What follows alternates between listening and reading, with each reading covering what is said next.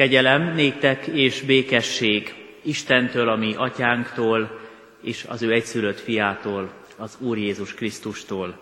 Amen. Jöjjön a mi további segítségünk is. Istentől, aki mindent teremtett, fenntart és bölcsen igazgat. Amen. Szólítsuk meg Urunkat imádságban, álljunk meg színe előtt, fohászkodjunk ő hozzá. Urunk, köszönjük neked ennek a hétnek estéjét, köszönjük neked, hogy megállhatunk hálaadással a mi szívünkben. Egy kicsit visszatekintünk most az elmúlt napokra, az ünnepnapokra és a munkanapokra egyaránt. Köszönjük az ünnep fényét és örömét, a csendet, köszönjük a tőled kapott ajándékokat, mindazt, amit számba vehetünk, mert felismertünk életünkbe, és összefoglalva most azt is kimondjuk, Urunk, köszönjük mindazt, amit még csak nem is ismertünk fel. Olyan sok minden van, ami mellett vakon elmegyünk. Köszönjük neked, hogy te arról is gondoskodsz, amit mi nem kértünk, azt is megadod, ami fontos, de talán észre sem vesszük minden napjainkban. Köszönjük az áldást munkánkon, hogy előkészülhettünk ünnepre, hogy elvégezhetjük feladatunkat a hétköznapokon. Légy áldott azért is, hogy a munka gyümölcse, áldása tőled jön fentről. És Urunk, ha számba vesszük az elmúlt időszakot, ünnepet és hétköznapot, azt is be kell lássuk. Nagyon sokszor buktunk el. Olyan számos helyzet van, amiben felismerjük gyarlóságunkat, esendőségünket, hibáinkat, bűneinket. Köszönjük, hogy Te könyörülő Isten vagy, bűnbocsátó, Jézus Krisztusban a keresztfán szerető Isten. Könyörülj rajtunk, és segíts, hogy mindazt, ami közénk és közéd áll, elvethessük, és felismerve mindazt, ami hiba, rossz, bukás és bűn életünkbe, hadd tudjunk megszentelődni, abból megtérni és jobb útra lépni. Segíts ebben is minket, lelkeddel vezérelj, bölcsen irányíts. És Urunk, ezen az estén úgy is megállunk a Te színed előtt, mint akik nagyon rászorulunk a Te segítségedre, továbbra is. Te tudod, mert számon tartod a mi gondjainkat. Látod, miben szenvedünk hiányt. Látod, mennyi aggodalom vagy félelem van a szívünkben. Mennyi kérdés, amire nem látunk választ. Segíts meg minket, hogy aggodalmaink és félelmeink a tőled jövő biztatással, a te áldásoddal szerte oszoljék, hogy a félelem, ami bennünk van, a te bátorításod nyomán semmivé legyen. És könyörülj rajtunk, hogy tanácstalanságunk a te bölcsességeddel legyen kiigazítva, kérdéseinket te válaszold meg onnan fentről, a te mindenható, mindentudó, bölcs, szerető gondoskodásod által. Így is hívunk most segítségül, hogy áld és szenteld meg esténket, ezt a közösséget.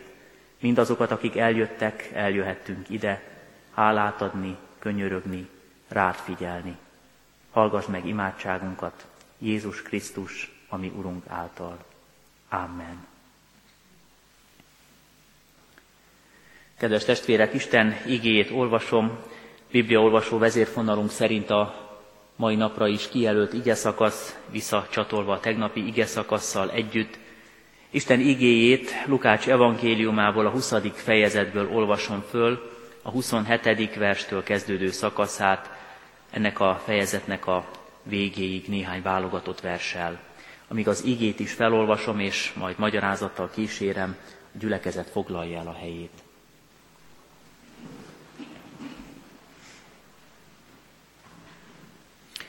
Nevezett helyen Isten ígéje így szólít meg minket. Azután odamentek hozzá néhányan a szadduceusok közül, akik tagadják, hogy van feltámadás. És ezt kérdezték tőle. Mester, Mózes előírta nekünk, hogy ha valakinek meghal a testvére, akinek volt felesége, de gyermeke nem, akkor annak a testvére vegye el az asszonyt, és támaszon utódott az ő testvérének. Volt hét testvér. Az első megnősült, de meghalt gyermektelenül. Ekkor a második vette el az asszonyt. azután a harmadik, majd sorban mind a hét. De mind úgy haltak meg, hogy nem hagytak maguk után gyermeket. Végül aztán meghalt az asszony is.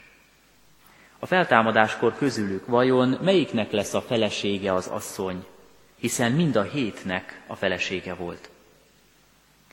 Jézus így válaszolt nekik. E világ fiai házasodnak és férhez mennek, de akik méltónak ítéltetnek a ma eljövendő világra, hogy részük legyen a halottak közül való feltámadásban, azok nem házasodnak majd, és férhez sem mennek. Sőt, meg sem halhatnak többé, mert az angyalokhoz lesznek hasonlók, és az Isten fiaivá lesznek, lévén a feltámadás fiai. Arra pedig, hogy a halottak feltámadnak, már Mózes is rámutatott a csipkebokornál, amikor az Urat Ábrahám istenének, Izsák istenének és Jákob istenének mondta. Az Isten pedig nem a holtak istene, hanem az élőké, mert az ő számára mindenki él. Néhány írás tudó ekkor így szólt, Mester, jól mondtad, és nem mertek többé kérdezni tőle semmit. Ő azonban megkérdezte tőlük, hogyan mondhatják azt, hogy a Krisztus a Dávid fia, hiszen maga Dávid mondja a Zsoltárok könyvében, így szól az Úr az én Uramhoz, ülj a jobb kezem felől, amíg lábod zsámajává nem teszem ellenségeidet. Ha tehát Dávid urának szólítja őt, hogyan lehet akkor a fia? Miközben pedig az egész nép hallgatta őt, így szólt a tanítványaihoz, óvakodjatok az írás tudóktól. Amen. Kedves testvérek, a napokban olvasott, és a mai napon is folytatólagosan olvasott történetek között nagyon sok olyan epizód, részlet hangzik el Lukács evangéliumában, amikor azt látjuk, hogy Jézust támadások érik. Ezt a történetet is úgy tudjuk elhelyezni összefüggésében, abban a szövegkörnyezetben, hogyha látjuk, hogy Jézust most nem csak azért kérdik, mert kíváncsiak, hanem elsősorban azért, hogy támadják őt. Két tábor volt Jézus mellett, szinte mindig minden időben az egyik tábor hallgatta Jézust, mert itta a szavait, mert éhezett Jézus tanítására, mert követték őt, mert látták és tudták, átélték, hogy Isten jelenlétében vannak vele és mellette. És volt a másik tábor, akik nagyon kritikusan, ellenségesen szemlélték Jézust, és úgy hallgatták, úgy figyelték, hogy hol lehet valahol támadni őt, hol lehet belekötni a tanításaiba, hol lehet kiforgatni a szavait, hol lehet támadási felületet találni abban, amit ő mond.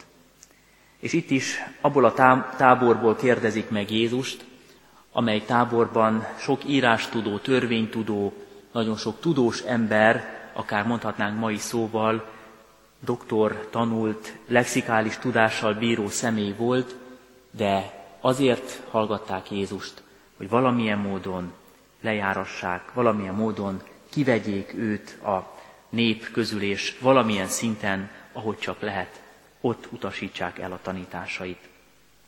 Ezzel szembesülünk most, így hangzik el a kérdés tehát, néhány szadduceus szájából egy külön vallási csoport volt a szadduceusok csoportja, hogy Mester, hogyha majd lesz feltámadás, akkor mondd meg nekünk, hogy ki lesz a férje annak az asszonynak, akinek hét is volt. Ugye itt most azt is meg kell állapítanunk, hogy ebben az esetben rosszul teszik fel a kérdést. Jézus maga is nagyon szépen, gyorsan és röviden helyre teszi a kérdezőket. Mégpedig azért, mert a kérdést ők földi szemmel, földi és gyakorlati módon próbálják megfogalmazni azzal a célral, hogy zavarba hozzák az Urat. Jézus pedig azt mondja, rossz szemmel, rossz lelkülettel közelítenek többek között ehhez a próbához is, ehhez a kérdéshez is. Mert Isten egészen másképpen, mennyei tervekben gondolkodik. És pont ezért ez a fiktív történet a hét testvérrel és a feleséggel nem lényeges ebben az esetben. hanem koncentráljunk most mi is arra, amit Jézus mond az örökké valósággal kapcsolatosan, és ami földi életünkkel, Isten terveivel kapcsolatosan. Mégpedig az, hogy egészen másképp lesz oda át, mint ahogy mi ide át gondoljuk.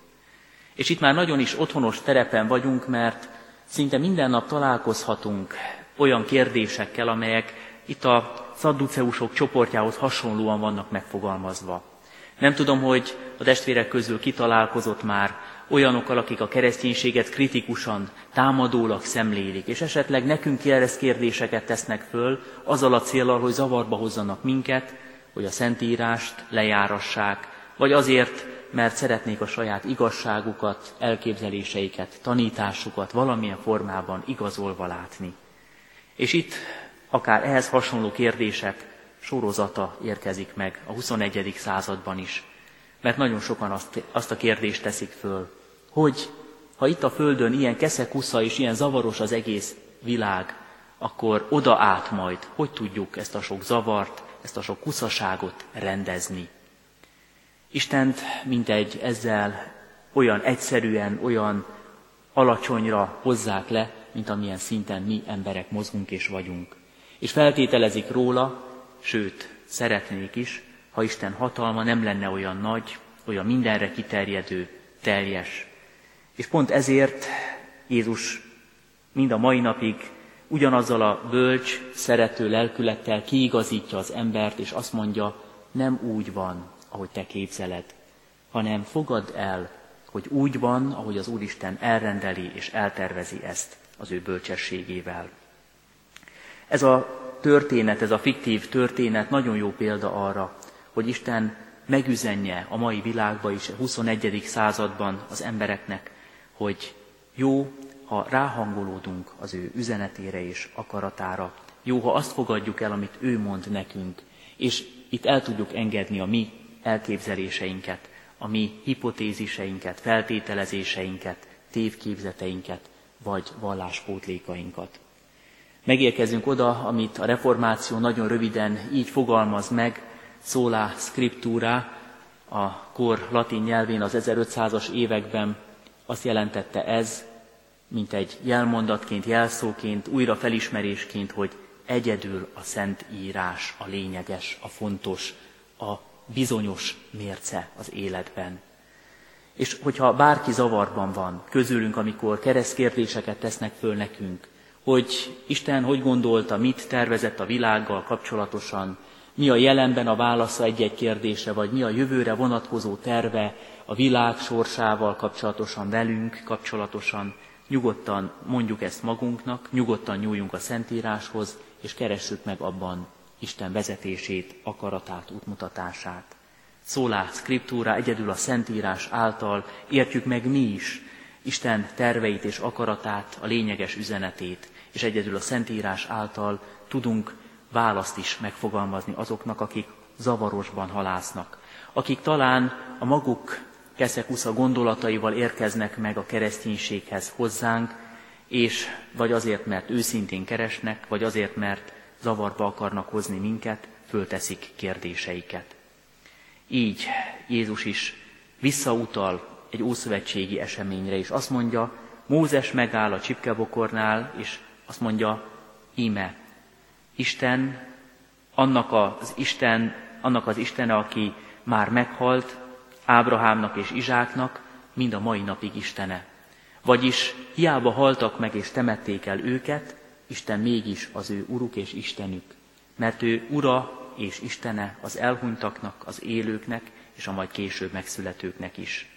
És már is megfogalmazza ebben a mondatban Jézus is azt, amit az egész Szentírás visszatükröz, hogy Isten idő felett álló, mindenható Úr. Olyan, aki az egész világ mindenséget fentről látja. Számára nincsenek korlátok, az ő számára nincs lehetetlen, nincs teljesíthetetlen. És akár a halállal kapcsolatos kérdés is, amit előjön, gyorsan megválaszolásra talál.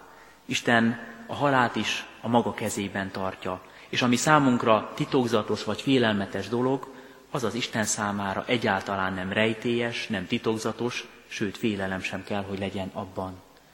Sokszor fogalmazzuk úgy, hogy mi most a láthatatlan világban vagyunk, a dimenziós világunkban, amiben alig látunk rövid távolságokra.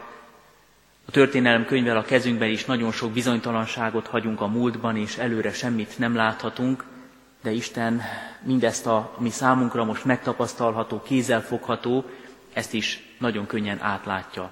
És ami számunkra egészen rejtélyes lehet, akár a halál, akár az örökkévalóság, a halál utáni létforma, Isten ezzel is tisztában van.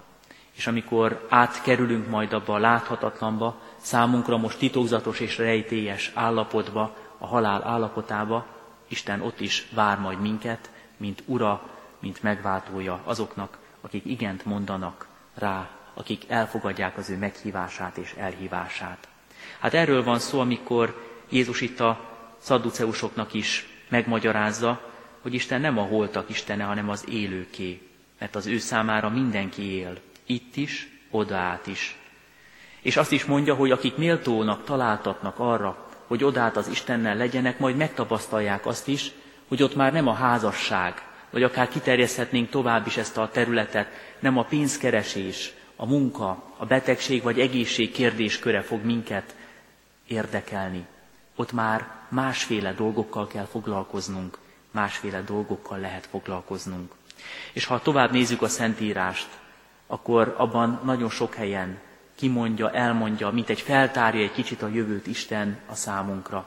És arról beszél, hogy a vele való, szemről szemre való találkozásban, színről színre való látásban már nem fog minket zavarba hozni, hogy most milyen nyomorúságaink, betegségeink, nehézségeink vannak ebben az életben. Ott már teljes boldogságot élhetünk meg a vele való közösségben. Megfogalmazhatjuk talán úgy is, hogy Isten egészen másképpen gondolkodik a világról, mint ahogy az ember, ha nem ismeri az Istent. Az ember félelemmel és aggodalommal, az ember problémákkal, az ember a saját bűneivel közelíti meg ezeket a kérdéseket. Az Isten pedig megbocsátással, irgalommal, mindent újra teremtéssel, a teljességgel kínálja meg, hívja el az embert. Pont ezért nagyon fontos letennünk minden tévképzetet. És a keresztény ember talán leginkább is most itt úgy fogalmazhatjuk meg, hogy a református keresztény ember, aki a Szentírással a kezében éli az életét és a mindennapjait, sokkal nyugodtabb életet élhet. Sokkal kevesebb zavaros kérdése lehet, mert megválaszolja az Úristen azokat, amiket nem ért, mert eligazítja őt az Úristen azokban a dolgokban, amelyek fontosak és lényegesek a számára. Ha kimegyünk most akár egy könyvesboltba, akár ha megfordulunk a templomba nem járó, szentírás nem olvasó emberek között, és föltesszük a kérdést, mi az elképzelés a világ végével kapcsolatosan, a világ állapotával kapcsolatosan, a jelen és a jövő témakörében, a halállal kapcsolatosan, akkor talán ahány ember annyiféle választ fogunk hallani. És mindenki a maga módján, de ugyanakkor eléggé zavarosan fog majd válaszolni. Valaki a reinkarnációt fogja előhozni, hogy ő abban hisz, hogy majd újra születünk valamilyen formában. Más valaki azt mondja majd, hogy ő ugyan nem tudja, de ez a kérdés most nem lényeges neki. Vagy lesznek olyanok, akik különböző vallási hiedelmeket, össze-vissza kevert vallási dolgokat hoznak elő. Sokan sokféle választ adhatnak majd. És akkor rádöbbenhetünk, hogy milyen zavaros az elme Isten nélkül. Milyen bonyolult a világ, ha Isten nem gyújt világosságot az ember szívében. Az a történet, amit ma olvashattunk a református bibliolvasó kalauz szerint, amiben Jézust támadják és bonyolult kérdéseket tesznek föl neki, a számomra, és talán így a számunkra is most azt a választ hozhatja, hogy Istennél minden egyszerűvé, minden tisztává, minden érthetővé alakul. Isten a rend Istene, a világosság Istene. Ahogy itt most karácsonykor olyan sokszor fogalmaztuk meg, hogy ő az, aki a sötétségbe fényt hozott el, amikor Jézus Krisztusban megjelent a világban. És olyan jó, hogy mi is kérdezhetjük az Urat. Ez a másik üzenet a számunkra, hogy jó helyen vagyunk. Jó helyen vagyunk itt Isten házában, ennek a szombatnak estéjén. Mert azon túl, hogy hálával állunk meg a kapott javakért, az életért, az áldásokért, azon túl a kérdéseinket is eléhozhatjuk. Jó helyre visszük. És aki őszintén, tiszta szívvel és nyitottan kérdezi Istent, választ is kap, eligazítja őt az Úr. Erre is biztat minket az, aki ura életnek és halálnak, aki ennek a jelenvaló és látható világnak is ugyanúgy fenntartója, mozgatója és éltetője, mint a számunkra nem érzékelhető, a láthatatlan örökké valóságnak is. És azt is üzeni számunkra az ige, hogy érdemes nem lentről megközelíteni az Istent a magunk módján, a magunk akaratával, a magunk elképzeléseivel, hanem elengedve minden emberit, nyitottá lehet tenni a mi szívünket az Isten üzenete felé.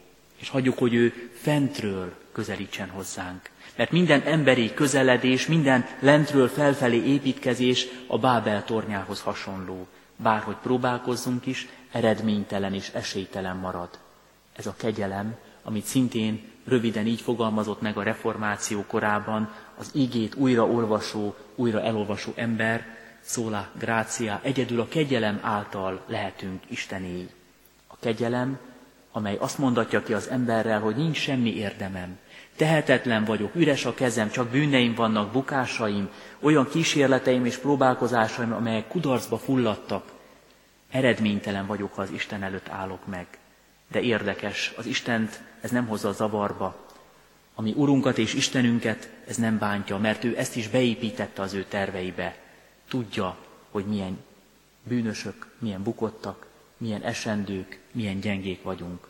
És azt mondja, majd ő megold mindent, mi elfogadhatjuk az ő kegyelmét és szeretetét. Ez is ebben a történetben is megjelenik, ahogy Jézus a tanítványokhoz fordul, azokhoz, akik, akik őt nyitott szívvel hallgatja, hallgatják, és nekik mondja utána Isten akaratát, tervét, Isten megváltását feltárja előttük. Legyen így a mi életünk is kész. Elengedni mindent, ami emberi, ami töredékes és gyarló, ami kudarcra van ítélve. Hogy ne a Bábel tornyát építsük, hanem elfogadjuk Isten közeledését fentről. Ő nem létrát tesz le hozzánk, hanem Jézus Krisztus keresztjében kínálja az utat ő hozzá. Talán úgy is mondhatjuk, hogy ezzel a keresztel, a megváltás keresztjével tör be ebbe a világba. És most karácsonykor, amikor látjuk, hogy fölvállalta a mi ember voltunkat, és esendő, gyarló világunkban, Jézus Krisztusban megjelent, nem csak arra gondolhatunk, hogy a szegénységet, az elutasítottságot, kitaszítottságot vállalta föl ott Betlehemben, hanem már most gondolhatunk arra, hogy ő a kereszten még tovább ment, az életét is feláldozta értünk, hogy ne nekünk kelljen meghalni és felelni életünk védkeiért, nyomorúságaiért. Ez a kegyelem, amit Isten megmutat, felragyogtat Jézus Krisztusban a mi számunkra. Legyen hát mindig kezünkben Isten ígéje, hallgassuk mindig azt, amit ő mond, kérdéseinket nyugodtan tárjuk föl előtte, és keressük az ő válaszát Szentírásban. És olyan jó, hogy hálát adhatunk azért, hogy ő tud és akar válaszolni. Életünk legnagyobb kérdéseire is megadja a választ, és kihoz minket a veszedelemből, megváltásával Jézus Krisztusban, a keresztfán értünk elszenvedett áldozatával kivált minket a kárhozatból is. Ezért is adjunk hálát, és örvendezünk most ő előtte, hajtsuk meg fejünket, álljunk meg ismét imádságban, Isten színe előtt, fohászkodjunk ő hozzá.